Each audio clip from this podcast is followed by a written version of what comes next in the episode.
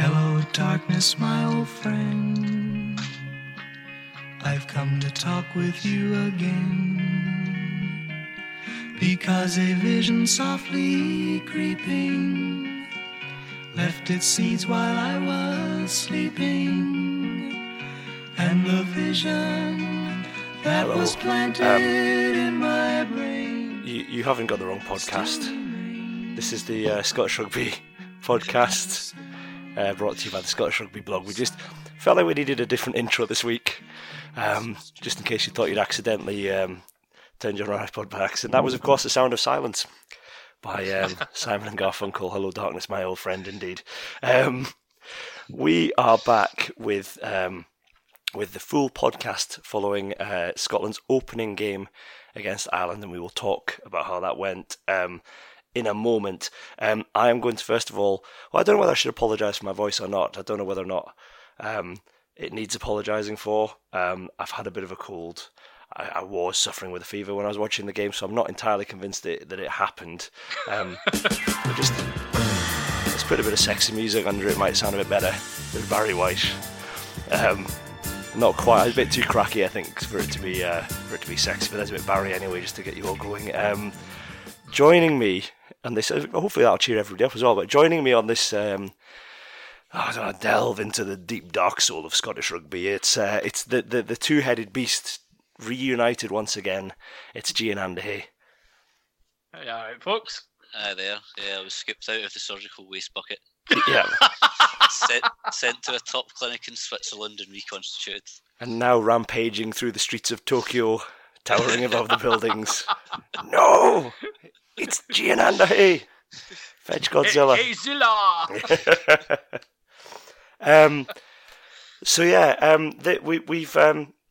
We're back. We're going to do these kind of full podcasts after every game. We're going to try and put out some little wee ones like Sandy and I did before the games once the teams are announced, just to try and have a wee bit of chat around that. You can get in touch with us by email, podcast@scottishrugbyblog.co.uk. We're on Twitter @CammyBlack or @ScottRugbyBlog, Facebook and Instagram as well. You can also listen to us on Acast, Spotify, TuneIn and all other podcast apps, including Apple Podcasts, where a number of you have left us some 5-star reviews, so thank you very much. We do appreciate that. We've got LJAG13. It's the 13th of the LJAGs. This is not biased much. I look forward to the next episode as soon as I've finished. Keep it up, boys. We've then got Ham Hock. I don't know if it's an actual Ham Hock. Always happy for food stuff to leave reviews as well. Always a grassroots opinion of the broader game and definitely covers Scottish rugby for the masses. And we've got Ross Torren, which I think is actually his real name, says, given the rugby podcast buffet available, this and Blood and Mud are the ones that I am happiest to have turn up in my ears. Please keep providing me fun and insight that I can try and pass off as my own. Admittedly, the more popular you become, the harder it will be to steal your thinking, but I'm willing to sacrifice that if more people get to hear you. And then this next one is our global appeal. Norwegian statistician. So I don't know if he's a statistician from Norway or whether he provides stats on Norway. I don't know if that's a job. What do you think? I think it's absolutely a job, but maybe they just like Norway, and it's kind of like one of those, you know, a name you pick when you're 12 and you think it's cool, and it's just stuck. Possibly. Let us know, Norway statistician. Are you compiling stats on Norway, or are you compiling stats on something else whilst you're in Norway? Anyway, he says, I'm no longer playing, sadly, but as a former reasonably senior player, I love listening whether or not I'll have a hands in the ruck. So it's a difficult week, this. Don't really know how to start. John, we'll start with you. Who do you think that Jonah Hill is going to play in the new Batman film? It's a very good question. Well, that's what we're here. We're here to answer the big questions. That's John. That's absolutely. I mean, he should play the Penguin. Yep. Based on his stature. He's lost a lot of weight, though. I mean, a lot of people are suggesting Clayface. I can see that. I mean, can you imagine if he played Bane, though? And we done a proper pumped-up Jonah Hill just absolutely going berserk. It would be, I think it would be brilliant. I'm not sure he's got the voice for Bane. I currently have the voice for Bane. You do have the voice for Bane, yes. And we've already mentioned the darkness, haven't we? We have. Yeah, Gregor Townsend, you use the darkness. I was born into it. I covered my mouth there. It's an audio podcast. No one could see me do that. I added to the effect. It did, yes, it did help. We will turn to the real matter in hand, which is, of course, the game against Ireland. In a moment, a bit of news. First, Hamish Watson, I think it was... You could see he was riding the wee cart, and you knew it was bad news, didn't you? Aye. It didn't look great, did it? I mean the cart did look fun though, and I had visions of, I think there was a football video years ago where they were riding the cart and they dropped the guy off the back. Yeah, thanks for that. Didn't happen. Hoping that didn't happen, but no. It would have been funny. It's nice to have a wee ride anyway. And then the shock news, I think. Well, a few people had spotted him on crutches. I think Rory had seen that Ali Price was on crutches in the team photos, but that's been confirmed today that that's him out of the tournament as well. And Henry Pyrgos is flying over, much to the delight of Richard Cockerell, no doubt, given that he's now down to the bare bones of his scrum halves. If he even had bones to start with, that may be harsh on Edinburgh fans. Apologies. Do you know what time it is, though, Ian? No. It's Hornito time. Hornito! But finally, he'll get a few more minutes. Do you think he'll start against Samoa? I don't know, it's difficult. No, I think we'll start Laidlaw. I think Laidlaw starts against Samoa, and Hornito was always going to start against Russia, wasn't he? Yeah, it'll be those poor Russians. They won't know what hit them. I feel like they need a brother to play so we can have the Hornito trilogy. The Hornito 3. That would be. We'll come on to some of the backlash I've had against my wee song about George Horn later on in Hands in the Ruck. So we've got Henry Pyrgos is flying out to be with the squad. It's hard to see him getting anywhere near match day squad unless he's there as cover, really, you would think, at this stage. And then Magnus Bradbury, who they'd kept in Japan just for a wee extended holiday, although he wasn't with the squad. He's not got very far to travel, so he will now form part of the squad instead of Hamish Watson. We've had a couple of bits of news tonight out of Edinburgh that it's their season ticket holders get together tonight. Sandy's texted me to say that the stadium apparently is going to be finished by July 2020. I think stick a couple of years on that, that's probably more realistic. And then Richard Cockerell says he expects Scotland to win our next three games, so we can all thank Richard Cockerell for jinxing us there. So Scotland Ireland. I've got another bit of music queued up for this. Let's go with this. Need something underneath it. So there we go. Bit of sad music to go underneath this. So after all the hype, all the build-up, all the talk of being the fittest team in the world, TM, having the fittest prop in the world, TM, it didn't come off for Scotland on Saturday. Bigly, it didn't come off, Ian. I mean, is it as bad as people think? I mean, that's the first question, because there was a lot of... I mean, I think, realistically, you go into a tournament like this with big expectations, big hopes, and when you lose a game in a manner like that, it's perhaps hard to be philosophical because you are coming off such a big high as opposed to sort of going into a game with the normal kind of Six Nations buzz. It was always going to be a tough game, risk of repeating sporting cliches. But Ireland's ranked number one in the world, all right, maybe those rankings aren't exactly accurate. But we've shown, I mean, even last year when we got the result doesn't look good. You know, if that huge one's past the Hogg goes in, and there's a massive points difference. So we know there's not that much of a difference between us and Ireland. But when you just turn up and there's just no energy, no aggression, and you just roll over and you mess up the basics, and you give Ireland the lead, why do we keep giving away early tries? You know, it's just it's been a bit of a crash, because there shouldn't be that big a gap in the scoreline. Yeah, I mean, do you put that down to John Scotland not executing the game plan, or Ireland defending well, or a bit of both? I think about both, definitely. Scotland's, I think Ireland's game plan is designed very well in that it's quite adaptable to most teams, but I think Scotland in particular will struggle with it purely because they've got that massive rush defence. Some would say midfield's possibly a bit too rushy, coming up maybe a wee bit too quickly. But hey ho, that's the game nowadays. So they target our playmakers. They put them under pressure. They know what Scotland are going to do, but they also know that we don't have the grunt in the front eight to cause them problems. So they're quite happy just to soak up pressure with us throwing the ball around and looking pretty, and then they'll turn us over and score. That's helped when Scotland start panicking and throwing the ball about silly, which I think we were quite guilty of actually at the weekend. I mean, Ian, Inside Arm on the blog makes an interesting point. He says that he thought there wasn't much wrong with the players' attitude for the first 6 minutes. They were fired up, he said, and then their stupidly ambitious three-quarter play, a long missed pass from Taylor straight into touch. Then you get the barnstorming run for Henderson, and a few minutes later, you're 12 points down, and we're a different team. Does that ring true with you? Do you think it was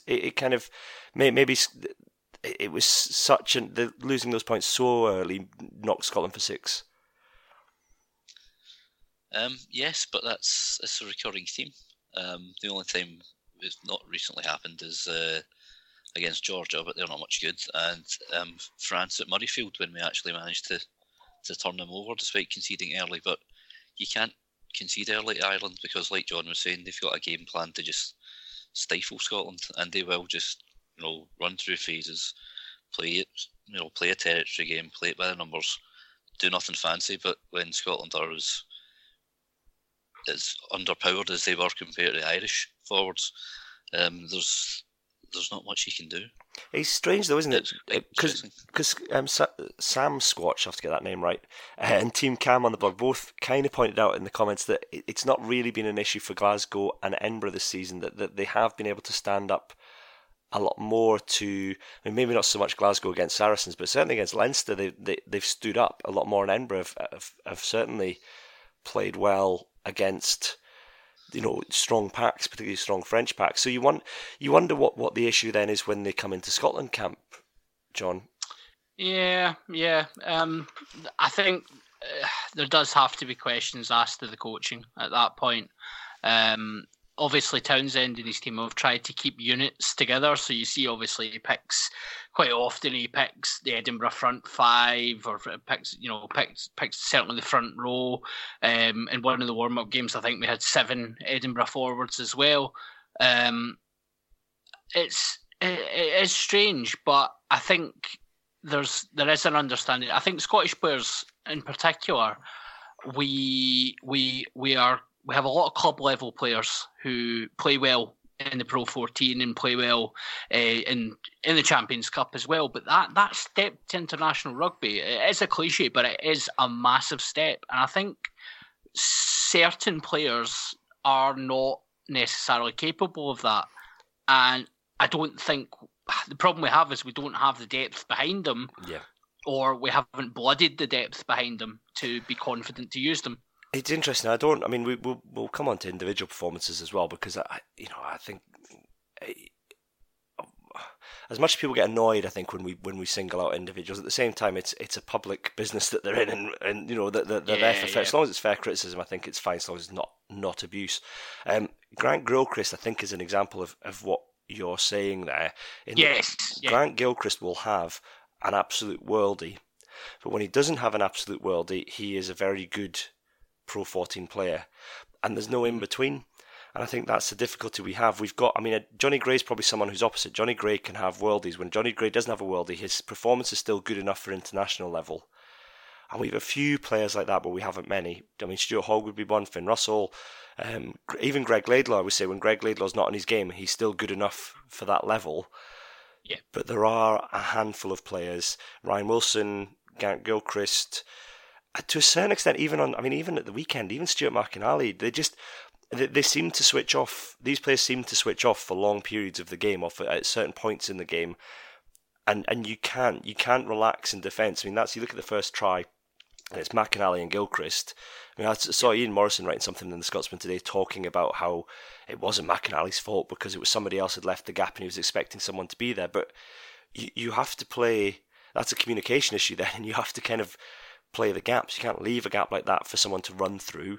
And then when Allen do break the line, him and Gilchrist are at a jog. And then when Allen are battering the line, they're very slow to reset. And similarly, I think the fourth try, when Wilson drops the ball, Maitland does very well to chase Lama and force him in field. But then you have Ryan Wilson, again, Grant Gilchrist and Fraser Brown just kind of wandering around, leaving the blind side completely open for Allen just to pour through. And you can't afford to have those lapses at this level. And it's you wonder what is it that's making them switch off. Do you think, Ian? Do you think it's fatigue? Do you think it's that they've? I mean, we talk about them being fit, but have they been acclimatised properly? Maybe. Well, they've had. Tom English's rather scathing article. He's mentioned that the Ireland game was day 101. They've been together. How long they've been in Japan for? What, a week? Maybe doing their training camp in, was it St Andrews? Maybe that wasn't ideal preparation, but. You know, all these teams say this stuff about fitness, and you're talking, with all the science involved, you're talking very thin, marginal stuff here when it comes to actual fitness. It does seem to be a psychological thing. You know, it's putting in a performance away from home. Again, I don't want to repeat cliches, but it's sometimes there's a basis to a stereotype, and we just keep making the same mistakes, and it's always the same stuff. It's interesting. I finally got to the bottom of it. It's something we've pondered on the podcast before. This idea that Scotland don't travel before big games, and they have the captain's run at Murrayfield, and they go down, they play the game, and then they come away again. And it's not necessarily served them particularly well because they keep losing away from home. But the reason they do it is it's a Pep Guardiola idea. Ah, because when he with his teams. He only travels on the day of the match, and the theory is it stops players getting bored. However, that's all well and good when you're playing sort of weekly matches. It might be all well and good when you are managing Glasgow or Edinburgh that works, but when you're managing an international side, the pressures are very different, I think. And I think it's particularly you saw the reactions of the players. They were completely overwhelmed by the occasion compared to Ireland. It's all very well welling up at the anthem. That's fine. I think it's great to have that in you, and it's great to be pumped up. But it can get to a point where that's then overwhelming, and you wonder whether or not over the years that lack of preparation, that lack of being exposed to the proper build-up to big games, being somewhere unfamiliar, having to be in a strange hotel, being away from your family. If other teams are doing that with the World Cup in sight, but Scotland aren't, and they're still not winning away from home, then something has to change. I was watching the All or Nothing All Blacks thing on Amazon recently, and the question that popped into my mind as you were saying that, Cammy, is what do the All Blacks do? Because clearly what we're doing just now is not working, and it's all fine and well for Pep Guardiola. Given that he's bankrolled by billions of pounds to buy the best players in the world, it's surprisingly easy to prepare for matches when you have that level of talent. And you think as well, I mean, and Southern Hemisphere teams have a significant advantage on Northern Hemisphere teams because of the amount of travel they do as international teams. So they do that every year, don't they? Yeah, they do it every year. A couple of weeks in a week in South Africa, and again you watch the All or Nothing documentary, and just having to adapt to that life. Yep, absolutely. It's it's something we really we really need to have a think about, and it's interesting that we're talking now about basic things out with of the players. We're talking about things that the coaches could be getting right. I don't think it necessarily gets us, we could have been doing this for 4 years. I don't think it gets us a win on Sunday, but I don't think we would have been nearly as bad as we were. No, and I think the other interesting thing is that Damian Hughes, I might be wrong on this, is based upon his Twitter, but he's not out with the squad in Japan. And he's been, for the big games, and that's the Scotland. He's an organisational psychologist, for those that don't know. He's very well respected. He's kind of the sports psychologist for Scotland. He's the person that Gregor Townsend uses.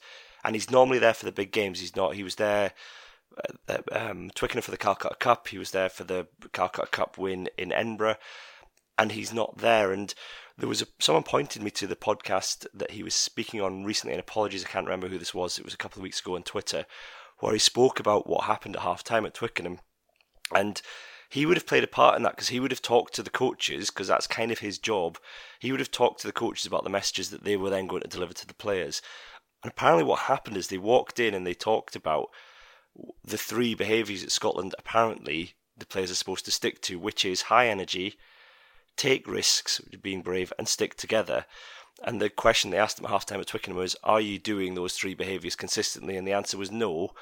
And then they sat down with them and looked at how they could tighten things up. So they didn't cheat. I mean, Kevin Miller's over on the blogs pointed out they kicked more in the second half at Twickenham than the first half. There was no barnstorming Finn Russell argument.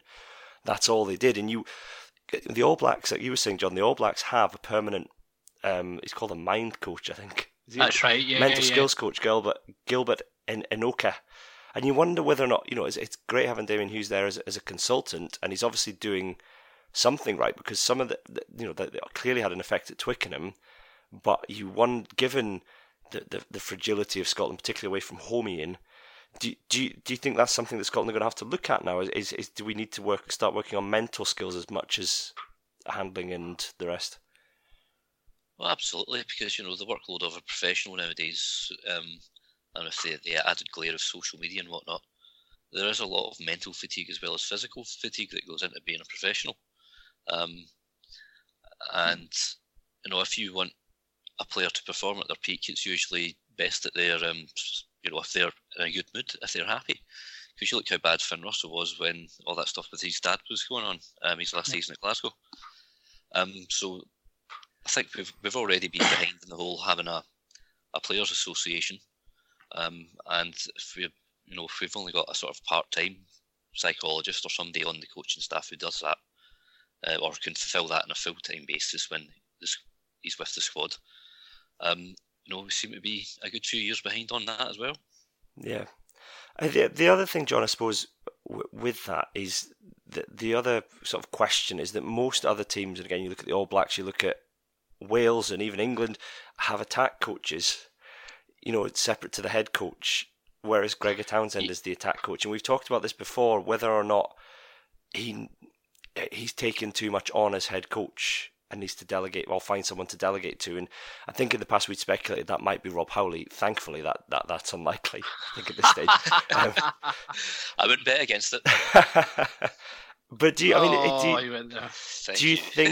you think moving swiftly on? Do you think that's something Scotland need to look at? People are talking about the attack being very easy to read and very one-sided. Do you think they need more to it? Yeah, they absolutely do, and I think there's possibly a concern as well that obviously Townsend was an attack coach with Scotland. He was obviously assistant coach to Scott Johnson, and he was in charge of the attack then. And I'm not saying it was his fault that the attack was absolutely dire, because the personnel available to him at the time were not, they weren't world beaters. Let's be honest. But there's when Scotland's attack works, it is blindingly good. When it doesn't, we are very, very... We're struggling badly. And I think having a separate... Even just some other ideas. I mean, I think Jason O'Halloran had been working with the attack previously when Vern was there. Or it might have been the other way about. But we have had situations where we've had other people in, and just having a fresh set of eyes and some new ideas and things, it can never be a bad thing, I don't think. No, I mean the other thing, Ian, I suppose on the flip side of that is that a lot of people saying this kicking game's not working, but it does work because you look at the New Zealand and Scotland stats are fairly similar in terms of percentage kicked. The difference, I think I was pointing out on Twitter, is New Zealand are following up their kicks and they're forcing the errors and they're forcing the turnovers and they are absolutely committed, and when they're kicking accurately. So when it's a high risk game plan to play if you haven't got players executing it properly, I suppose. Yeah, well, actually, there's a piece by Nick Evans in The Guardian today about all about how kicking is going to basically win the World Cup, and he highlighted the best four kicking teams as England, New Zealand, Wales, and Ireland. Yeah. And we saw that from Ireland. You know, Conor Murray is probably the best exponent of a box kick we've seen from scrum half. He puts air on it, and the kick chase is always good. You know, we were kicking sort of aimlessly almost into too much space, and the chase wasn't there. Whether that's the chasers or the inaccuracy of the kick, I think it's probably the latter. The kicking game is so vital because with the lack of space that these blitz defences are creating. Yeah, I mean, I suppose that we go back to those behaviours and that kicking game, this idea of stick together. And there were moments where that just clearly wasn't happening. You had Maitland taking it on himself when there were options outside him. Similarly, Stuart Hogg seemed to decide he was Sergio Parisse for a day and decided to do everything himself. You had, even Hamish Watson. I know a lot of people have talked about Cian Ailey coming in for the side. Hamish Watson should never have been isolated like that in the ruck. He should have had at least one, if not two, teammates locked onto him when he was fighting for that ball. He was left absolutely stranded and exposed. And there was another, I think it was when you look at when Scotland got the penalty, when Laidlaw kicked the points, it was, I think, Johnny Gray and possibly WP Nell and Greg Laidlaw at a ruck. And it was Greg Laidlaw counter-rucking that won the penalty. And there was no other forward in sight at all. Hamish Watson came in, rushed in to try and help Greg Laidlaw, who thankfully won the penalty. But that was turnover ball. Where were the rest of the pack? Where were the rest of the forwards? They didn't look like they were playing together for each other, I don't think, at the weekend. And I wonder if that just comes from being somewhere unfamiliar and the kind of the not the actual temperature of the heat, but the heat of the tournament, I suppose, John. Yeah, I think that's a very fair point. And I think the idea of sticking together, for me, it kind of stemmed from the lack of energy. And, you said the first behaviour they talk about is high energy. That there just didn't seem to be the energy or the speed around the park that we need for the type of game we were playing. There was moments during the second half as well when you're seeing guys going into contact on our terms and taking contact well, and we're almost losing the ball. We're almost conceding penalties because just the support just wasn't there. And anyone that's played, anyone that's played rugby at any level will have had their ear chewed off for not being the supporting player. Even at like mini level, you'll get shouted at for not supporting the man. So to do it at the biggest stage of all is a bit concerning. Yeah, I mean, like you said, the lack of energy as well, and we touched on conditioning, I suppose, a little bit earlier, but the sight of John Barkley heaving on the pitch, I mean, I think that's and my understanding, having sort of read interviews with players, is that happens a lot more than you think in rugby. It's just that perhaps because it was a broadcaster unused to the, what happens on the pitch, hadn't been aware to cut away from a player being treated by a doctor. Otherwise, you might see something unexpected. But I think that happens quite commonly. What I wonder is, I'm interested in your take on this, Ian, is whether the All Blacks were talking about training at a very high intensity, almost at too high an intensity after the South Africa game, and then bringing it back a little bit towards the quarterfinals. And I wonder if Scotland did enough for that when they got to the heat of Japan, because it looked, you look at Barkley as an example, absolutely blowing for the first 20 minutes, but he played a full 70 and actually in the second half made some very good runs, carries and tackles, which would suggest that it was he almost like his conditioning got better as the game wore on, and there was a few Scotland players like that that seemed to sort of find, but by that point it's too late. So you wonder whether or not they've been training at a high enough intensity and whether they could have done, or whether they've just been sort of enjoying the being tourists, I guess. Well, you know, he's also had it was practically a full calendar year out injured, and he's not a young man anymore, so he's not had a lot of rugby minutes to get as he tries to build up his fitness. No, I remember there was a game in the summer tour last year. I think it was Canada. There was one of their players was seen honkered over, giving it the Aldi. And I've even seen Chris Fusaro being copiously sick, like spew up mountains of red Powerade just after the warm-ups. Just after, I was like, is he coughing up blood? Chris Fusaro apparently is violently sick before every single game. Yeah, I thought I heard that. Yeah, is it nerves? Nerves, yeah. But you think, boy, I've read Powerade. You have to do it at the side of the pitch. And the boy one's much nicer as well. Yeah, I mean, that's going to stain something for years. If they're wearing a white kit, that's never coming out. And it's an artificial pitch as well. Who's cleaning that up? Yeah. Ooh. But on a serious note, where were we? What were we talking about? Conditioning. Do you think? They talk about fitness, but do you think they're actually? I mean, there's one thing being fit, and then there's another thing being acclimatized, I suppose. Yeah, but they've got all these sports science statistics and all that, and they've got all the tests they can do. So you'd think that they would be in peak condition. Well, yeah, but then I'm wondering if it's like a Rocky IV thing. You know, it's all very well being hooked up to computers, but if, you know, maybe there's an argument to be saying you should lock yourself away in a wood and chop trees with your bare hands for a couple of weeks, you know? Or the old Vern Cotter routine. Yeah. Possibly, but... Hey, it nearly's got us a semi-final. True. Don't start on that. I don't know. Maybe we just need a montage. Maybe that's the thing. That's it.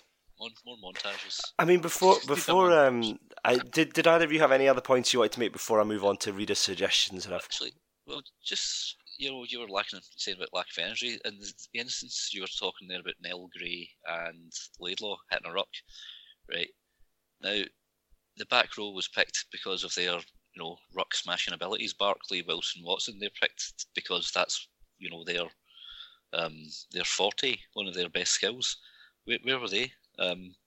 It's the most experienced side that Scotland have ever picked at World Cup, but they just played like, you know, young boys.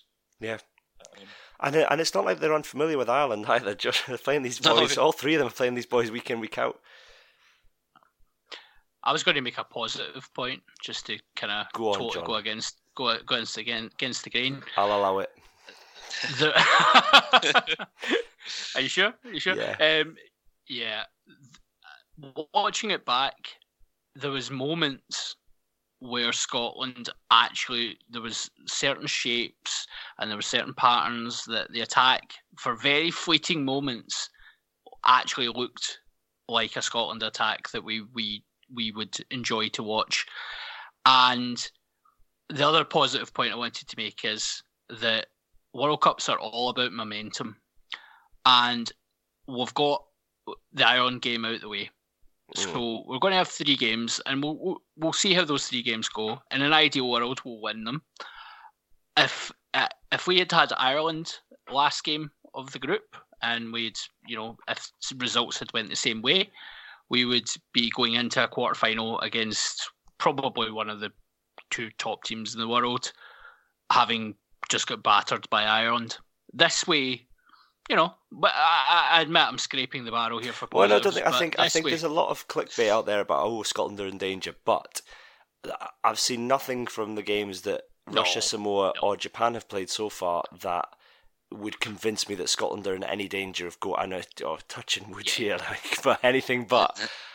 You know, on paper, there is nothing that I've seen so far from Japan, from Russia or from Samoa that would cause us any worries. I mean, the Samoan, you know, discipline today was atrocious. The Russians have turned up and they've given everyone a good game, but I wouldn't really worry about us, for want of a better expression, a second string Scotland side, even if that is our future first string to a certain extent. A younger Scotland side, then, shall we say, putting in a performance against Russia and actually probably racking up a lot of points against them as well. We should be going and targeting 50+ points against Russia. Style of play we have will work against Russia, because they both them and Samoa today. They, again, to use your Rocky analogy, they just knocked lumps out each other, but they were so slow. It was like watching two ultra heavyweight boxers just smashing each other. But Scotland's just put a bit of pace on it, and will cause both those teams no end of problems. My only worry, I think, would be Japan. Just I wonder whether on Friday they were a little overawed by the occasion, and it was the opening ceremony, first game. But at the same time, I didn't necessarily see. You look at their warm-ups they've had to this World Cup. There's nothing that would suggest that they would cause Scotland any problems. If Scotland, like you said, can get the momentum and start getting things clicking, John. Yeah, it'll be interesting to see how. I think the key point is nothing has actually changed. We're still in the exact same situation. We probably expected to lose to Ireland, so nothing's changed aside from the team. The other teams in the group don't actually look as good as we thought they might. So, we're probably okay. I suppose the sort of negative from your positive that might be irking people is that people did see flashes of what Scotland could do. And that probably makes it more frustrating. It was just that they took the wrong option when it wasn't on, and you take a different option, and things are very different. But they'll learn from this. And we've had a few submissions via Twitter and elsewhere. Ian Walsh, these are game related hands in the ruck. Rather than doing them hands in the ruck separately, we tend to, when there's big games, do game-related hands in the ruck. So Ian Walsh says his hands in the ruck for the game is thermonuclear takes on firing coaches. We should probably find... he said we should probably find a top defence coach, but has nobody been watching Scotland for the past 10 years? This is fairly normal. Yeah, I'm gonna give a round of applause for that one. Absolutely right. Fee, her hands in the ruck is the constant calls for Big Vern Cotter to come back, as though people forgot that England stuck 64 points on us at Twickenham that time. It's only 61 actually. Was it 61? I've added an extra three. I've added an extra three. So harrowing. You're adding extras. Those three. I was going to say those 3 points I took away from somebody when I gave everyone zeros in the match ratings. Bruce McConaughey had a few, but the one I've gone with is, because I don't agree with it, actually. The continuing faith in Grieg. He's a great player and leader, but his delivery gives opposition too much time to reset. The point of fast rugby, its first phase attack, is to catch the opposition off guard. I don't agree. I think Laidlaw gets poor ball from the forwards. If you watch, I watched the game back today, he is scrabbling in those rucks to try and... They're not delivering Laidlaw clean ball. And quite rightly, he's not prepared to fumble or make a mistake by trying to wrench it out of there if it's going to come loose or bobble loose, because we've seen that happen. So no, I think he needs cleaner ball, and that's not his fault. I think Mark Palmer did a tweet today saying, a lot of people calling for Greg Laidlaw to go, but you look, he's been at the centre of a lot of Scotland's very good performances, even when he's come on as a substitute. And I know somebody tweeted me today and said, well, he didn't play against New Zealand, that he didn't play in the back-to-back wins against Australia. I mean, one of those was because he was playing with the Lions. I think the other two, he was injured off the back of the Lions tour. So, I think the point Mark Palmer made was, you can't blame Greg Laidlaw for the fact that nobody's as good as Greg Laidlaw, to a certain extent, John. It's very fair. Very fair. There was a moment in the game, I thought he was a wee bit lucky, actually, to get away with it. There was a moment, again, second half, I think, where he's clearly frustrated that the ball's not coming back, and he actually stamps on his own man. He that's such a Scotland. That's such a Scotland thing to do. So yellow carded for raking your own man. Raking your own man, yeah. I think it was Gilchrist who'd taken it in, and he just absolutely banzais the guy. And I'm like, oh, Greg, come on. And I was sort of checking to make sure it wasn't an Irish hand or something, but no, it was just his own forwards were in the way. Yeah, it was more of that, more tough Jedburgh justice, more tough Jed justice on the forwards. I think send them on with a whip. Show them with his size 6 boot.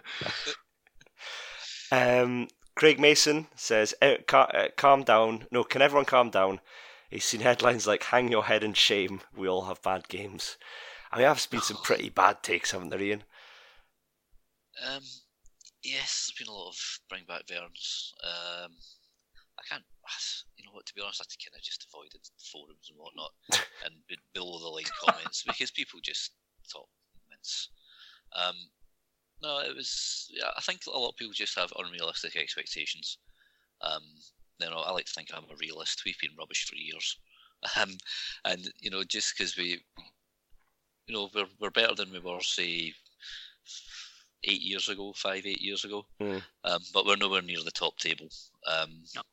We've got some very good individuals, and we can pull out a great performance here and there, but we're not there yet. I was going to say the one thing, I think you're quite right. I think the one thing, though, might be that they need to keep an eye on is the stuff that's going out on social media from the players, and I think that most of them have sworn off the horrible cesspit that is Twitter.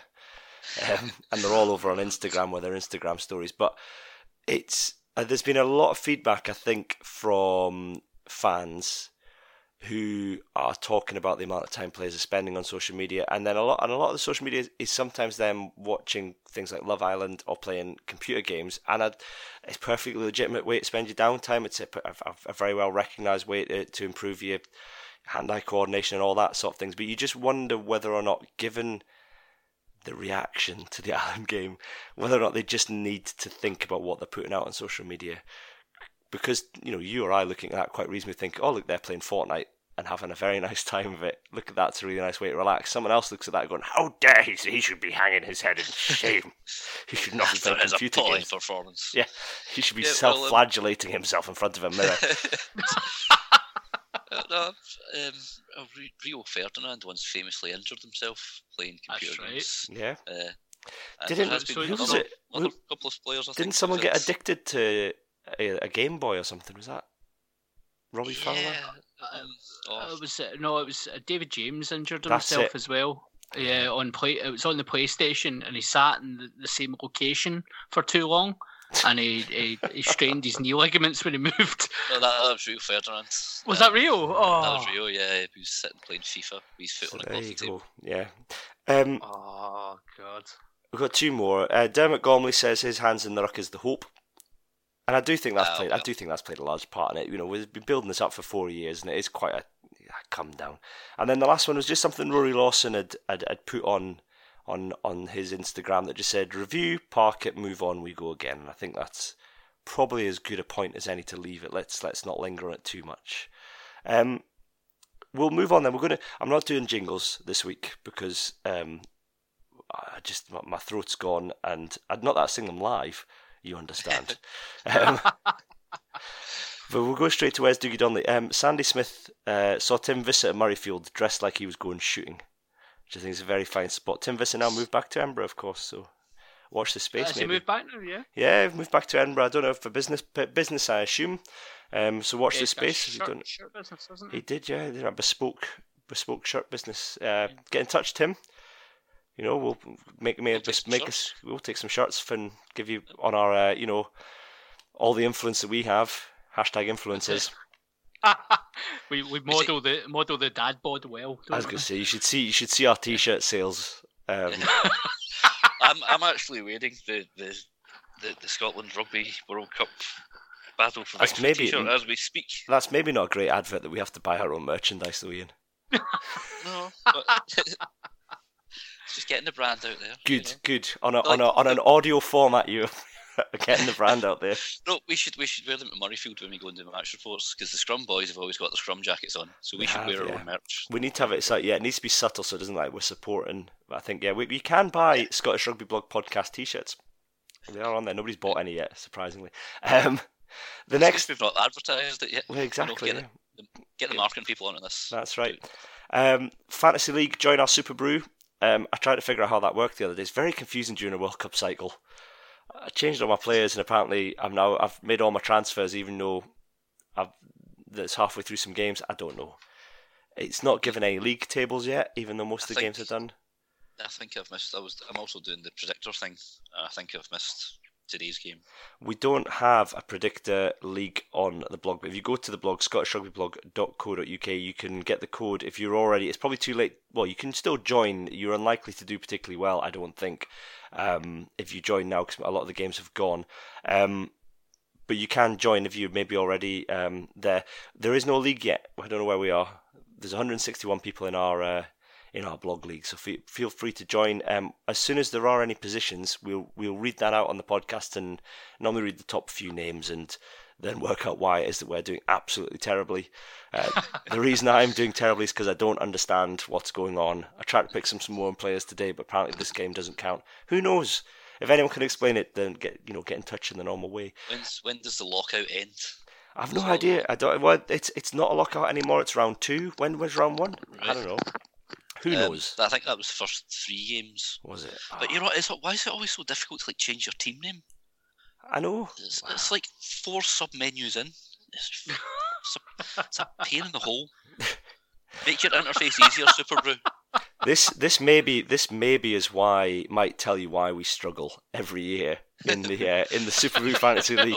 The picking the players bit I'm fine with. I even figured it out. I was like, I don't have a kicker. I'm going to have to. I'll put Lee Halfpenny in, so I've got a designated kicker. And have you got the hang of picking the players that we're in? Yeah. I mean, you've picked them. I'm just rubbish at it. No, that's what I mean. It's the problem. Yeah. You can do the action of picking the players. Yeah, it's just, I've got at least 2 try scorers, Furlong and Labuschagne. Oh, well, there you go. Labuschagne. Well, I packed my team with Japanese lads, and then they struggled to play against Russia, so... I'd put Fukuoka on the wing, and then realised he was injured. Yeah, I know. I was so... Sorry, it's after 9:00, we're fine. What is your Scotland... ratio in your team, though, because that's most important. I packed it foolishly. It's not foolish. Johnson, Russell, Maitland, maybe. Yeah, you have to have some. Well, that's our rule. I mean, you can still join the brew, but we will not. We dock points and knock you down places if you haven't got at least one Scotland player in your team. I think Ramble's in probably as well. We'll probably throw abuse at you as well. Like, let's be honest about it. We'll name and shame you on the podcast. Yeah, absolutely. Before we go onto Hands in the Ruck, which is everyone's favourite part of the podcast, I've got a wee quiz for you. This is based on something someone posted on Facebook that BA were producing for rugby fans travelling over to Japan, which is the Japanese words for rugby terms. So I'm going to read out a word now, and the first one to shout gets a point. There's no prizes here, so it's my best Japanese accent. So here's the first one. Adobantejeji. That must be advantage. Well done. Penalty advantage. Yeah. Next one. Konbajon. Knock on. Konbajon. Line out. Scrum. Konbajon. It's conversion. Conversion. Oh, of course it is. Dropu Goru. Dropu, by any chance. Oro. Oro. Try. No, not try. Oro. Line out. Forward pass. Oh. Right. Fauru.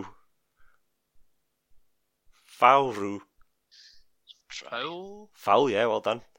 So. Farikiku. Free kick. Yes, free kicker.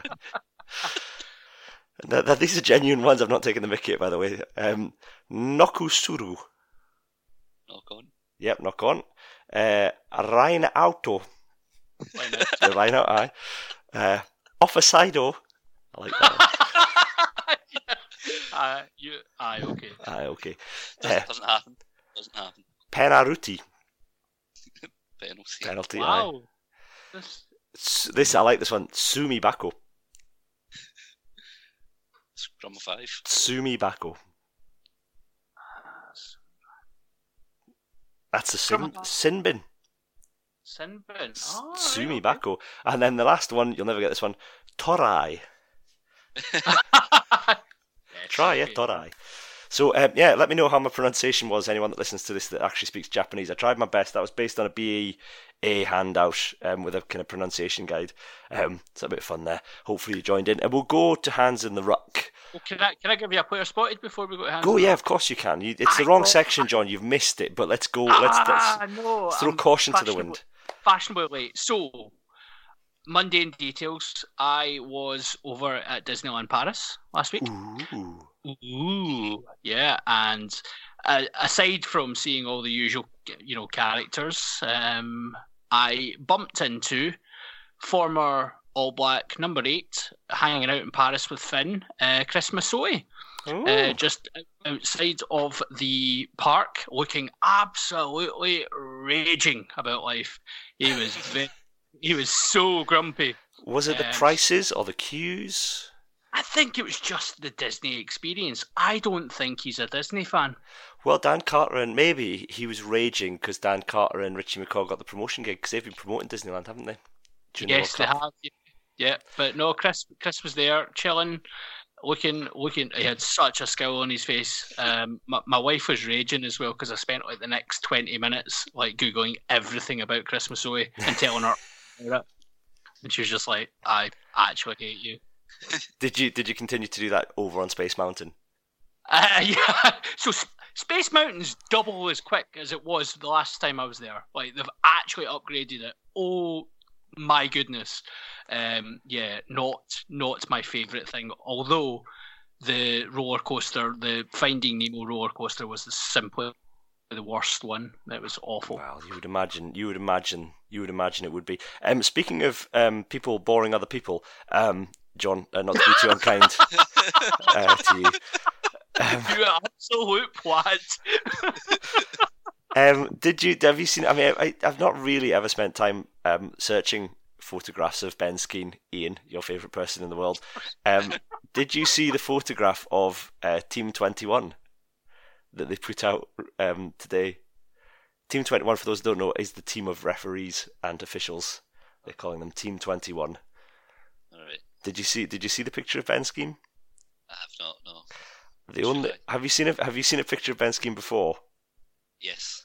He looks like I didn't really fully appreciate this. He looks like he would walk up to your desk on a Monday morning and just have a very long, boring conversation with you about his weekend in excruciating detail. Just walk up to you, Ian, be your worst nightmare. Be like, you're right, Ian, mate. You have a nice week. He's got a He's even got his own page on the All Blacks website. Oh, is he? Yeah, because I think I was looking for him, just to see, really get to know my enemy. And one of the links for his profile was on the allblacks.co.nz. Yeah, he has got his own player profile. Oh no, it actually says page not found when you click on it now, but he did have one. Yeah, he just looks like he would just kind of walk up to you and say, "Hello, Ian. You have a nice weekend, mate." And you'd say, "I'm a bit busy." He'd say, "I was putting up some shelves, mate, this weekend, just with the wife." Went to B&Q. With the wife, she says it's you just get a raw plug and put it in, but she didn't realise it's drywall, mate. You can't just use normal raw plugs. So I went to Screwfix, but they didn't have the right Screwfax. They didn't have the right raw plugs. The ones that work in drywall. You've got a bit South African there. Bored myself into doing a South African accent. There you go. So that's Ben Skeen's weekend. I was in B&Q, mate. I asked the man. He didn't know what a raw plug was.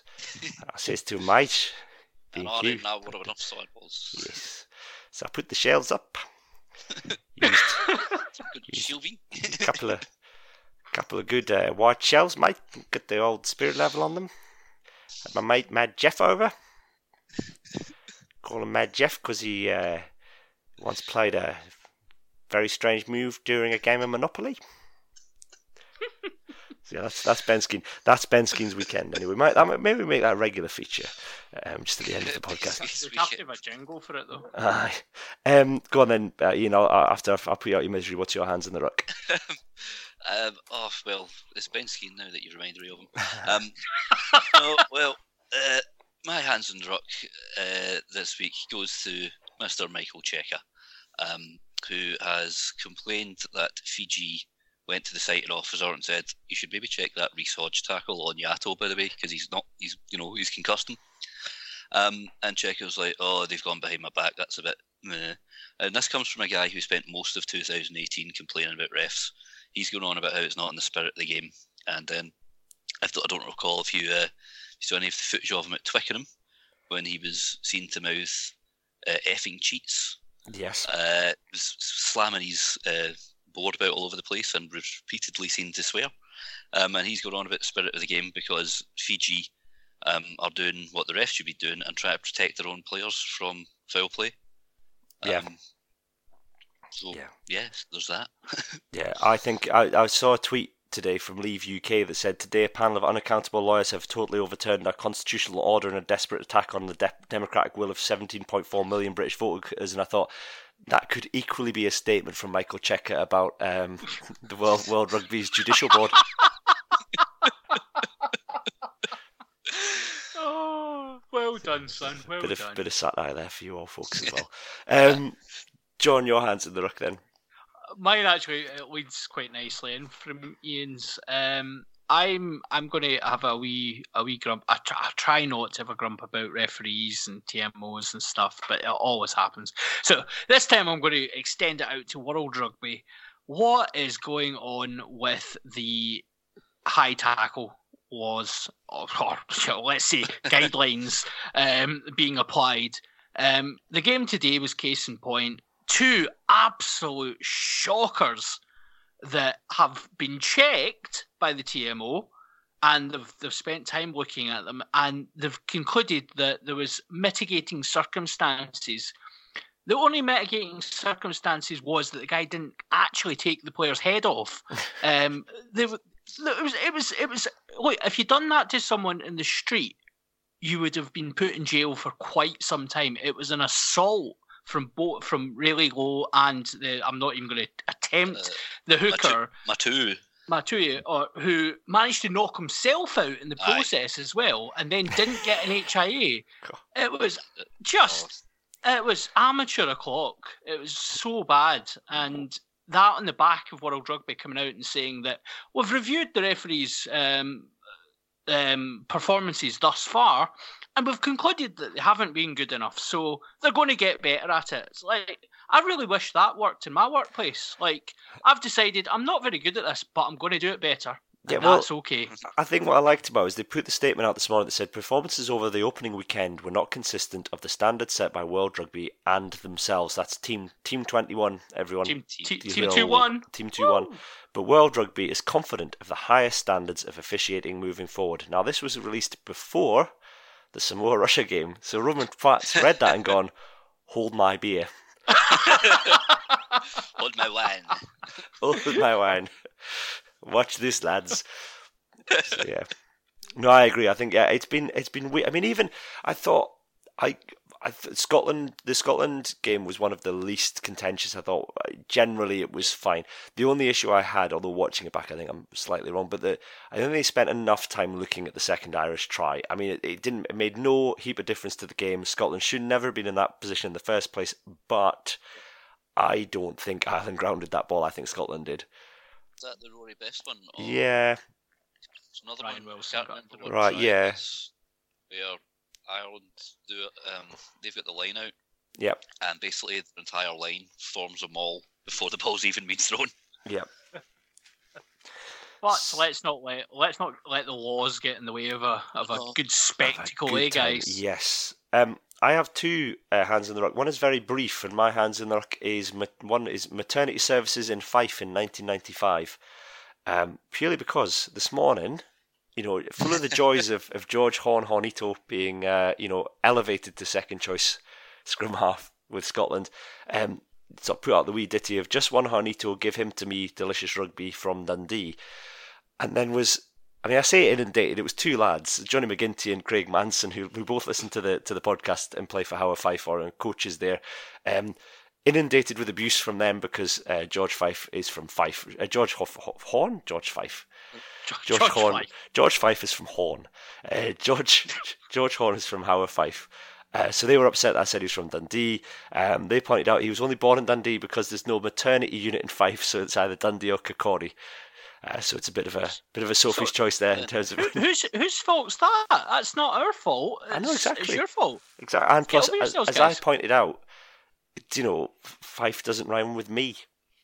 That's very true. Are you going to give Mark Locke? Mark Locke. To be fair, he said Mark Locke's was just one Hornito to end the strife. Delicious rugby from Howard Fife. Which is good, but I'm overruling it, Mark, on the basis that Howard Fife are currently in the same league as Berwick. So can't we have a second verse? Come on! Yeah, finish off. Keep it going. Let's keep going. Yeah. Will the second verse be sung without music though? That'd be just drop it. Chilling. Yeah, we'll go with that. We'll aim that for the end. Please get in touch with us with your lyrics for just one Hornito to the tune of O Solo Mio, or as you all know it better as the Cornetto song. I will point. I think I have told the story on the podcast before. Is the time that I went to the Proms in the Park with my brother down in London, and Alfie Bow was on, and he came out to sing O Solo Mio, and genuinely got upset when the entire audience started singing just one Cornetto back at him. That's not the song. Please stop singing just one Cornetto. And loads of drunk middle-aged women singing it. One glorious sight. And then getting peckish. I really fancy a Cornetto now. I know, there you go. Anyway, but I'll let you get away and see if you can track down an ice cream van. Well, I'm not sure what any ice cream vans out in Glasgow at this time of night probably aren't selling Cornettos.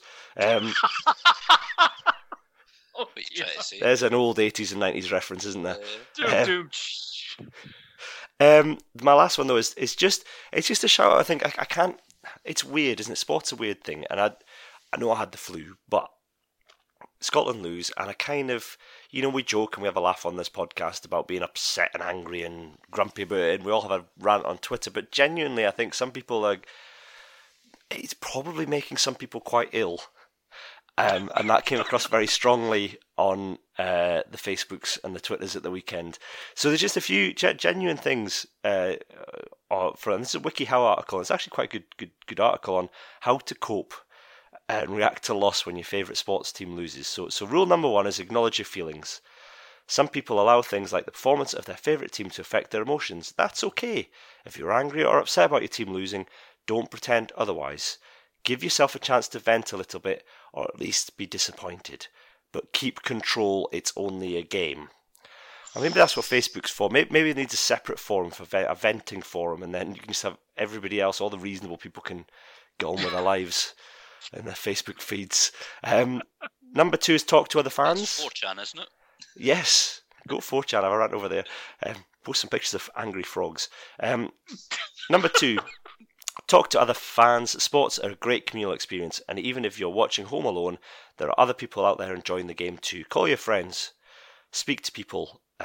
I put online forums, a very good way to do, but don't, in the middle of a game, turn round and start calling me a C-word. And then block me when I ask you to please be polite. That's it's and also rude. It's just rude. If you at that point, rude. It's just rude. My voice is good. It's not Barry White now. It's broken. It's finally broken. 38 of my voice is broken, lads. Point three: eat something. Food can be a great comfort food. Eat, don't drink. That's probably not a good idea. Turn off the telly. If you're watching the game and your team loses, you don't have to wallow in disappointment. Turn the telly off and do something else. Don't go on Facebook. Don't go on Facebook. Turn the telly off. Go for a walk or a run. Especially if Sir Clive Woodward is doing the post-match. Yes. Yeah, just turn it off. It's done. Final whistle. Don't watch the analysis. Watch it later when you're in a better mood. Get some exercise. Go for a jog. Physical exercise. Good way to work out the frustrations. Go buy a Cornetto. Yes. Remember, it's just a game. Your life is full of more important things than who wins and loses a game that you aren't even playing in. I love that line. Accept your impotence. I like that. Obviously, if you impotence in another sense is a real problem, get medical help if that's an issue. But there's nothing you can do to affect the outcome of a game, including wearing lucky socks. Your team didn't lose because you didn't cheer loudly enough or sat in the wrong seat. The failure is not your fault. Stay loyal to your team. One loss shouldn't be enough to drive you away from supporting your team. Stay loyal. It's a good way of connecting with people. Remember the good times. Go and watch some highlight reels. Go watch the second half of the Calcutta Cup this year, or go watch the 2018 Calcutta Cup. You know, watch that game back. Get some good memories. Be prepared to deal with the taunting from other fans. I think that's fair. I think we should have a 24-hour cut-off, though. I think 24 hours is fair game. What do you think? Anything after that just looks like childish. Depends. If you come up with something original, then that's fine. But you know, if you're just recycling same old. If you're rugby past, just posting an anti-Scottish memes day after day after day, trying to get anger content clicks, then that's not a great business plan. 5, be optimistic. The great thing about sports is there'll always be another game. It's also the bad thing about sports, but we're not going to dwell on that. And then the last one, which I think is the most important one, and it's a genuinely serious point, is to talk to a therapist, is what they say. But just talk to someone, because being sad after watching this is what it says, being sad after watching your team lose is not unusual. It should not have long-term effects on your emotional health. If you find that a loss is affecting your ability to live in the real world, look for professional help.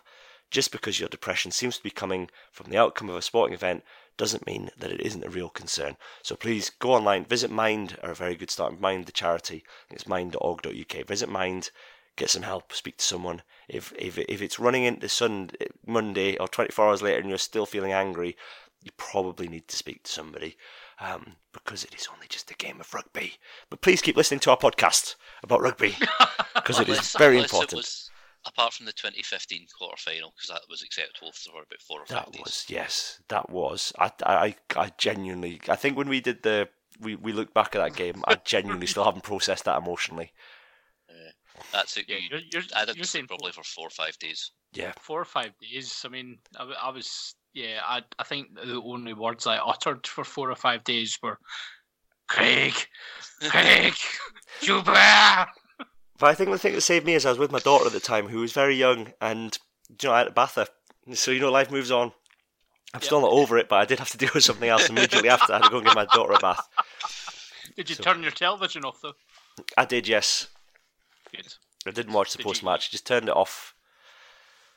Scared. I had to keep quiet. I terrified her when Mark Bennett scored. I shouted it very loudly. Yeah. I got told off from in my house as well because her daughter was quite young at the time, and she came up to me afterwards and says, "I hate when you watch sports, Daddy."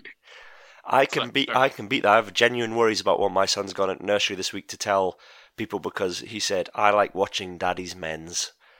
Oh. It's all I've had. It's Daddy's men's. I like watching Daddy's men's. So yes. We expect a knock at the door from social services any day now. On that note, that is it from us. Listen to the podcast then. Is that an extra listener? Yeah. I think you'll be hosting next week, John. That's it for this week, possibly for me for good. We'll be back, possibly with a mini podcast over the weekend. Watch this space. We're going to see if we can put one out. It's a bit awkward because the team gets named on Saturday, and life and things, and we want to make sure that people have actually got a chance to listen to it before kickoff on the Monday at 11:15. So keep an eye out for that. But in the meantime, get in touch with us. Apologies for the voice. Hopefully, it'll all be fixed next time we're on. Get involved with the comments on the blog, email us, follow us on Twitter and the like, leave us reviews on Apple Podcasts. Visit our Redbubble store, buy some t-shirts, cheer yourself up. That's another way to cheer yourself up. Spend money, buy our merch. But for the moment, it is goodbye. Retail therapy. Exactly, retail therapy. For the moment, though, it is goodbye from me and goodbye from Ian and John. Goodbye. Cheerio. Cool, thanks, chaps.